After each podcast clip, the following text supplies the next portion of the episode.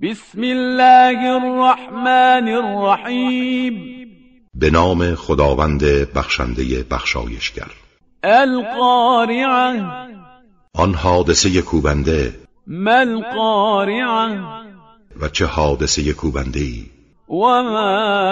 ادراك ما القارعه و تو چه میدانی که حادثه کوبنده چیست يوم يكون الناس كالفراش المبثوث آن حادثه همان روز قیامت است روزی که مردم مانند پروانه های پراکنده خواهند بود وتكون الجبال كالعهن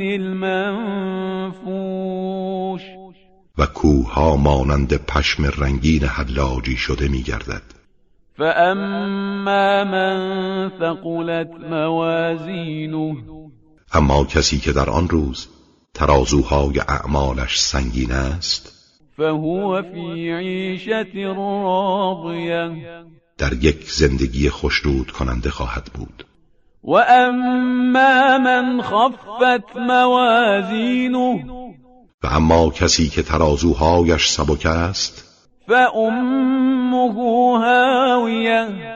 پناهگاهش حاویه دوزخ است وما أدراك ما هي و تو چه میدانی حاویه چیست نار حامية آتشی است سوزان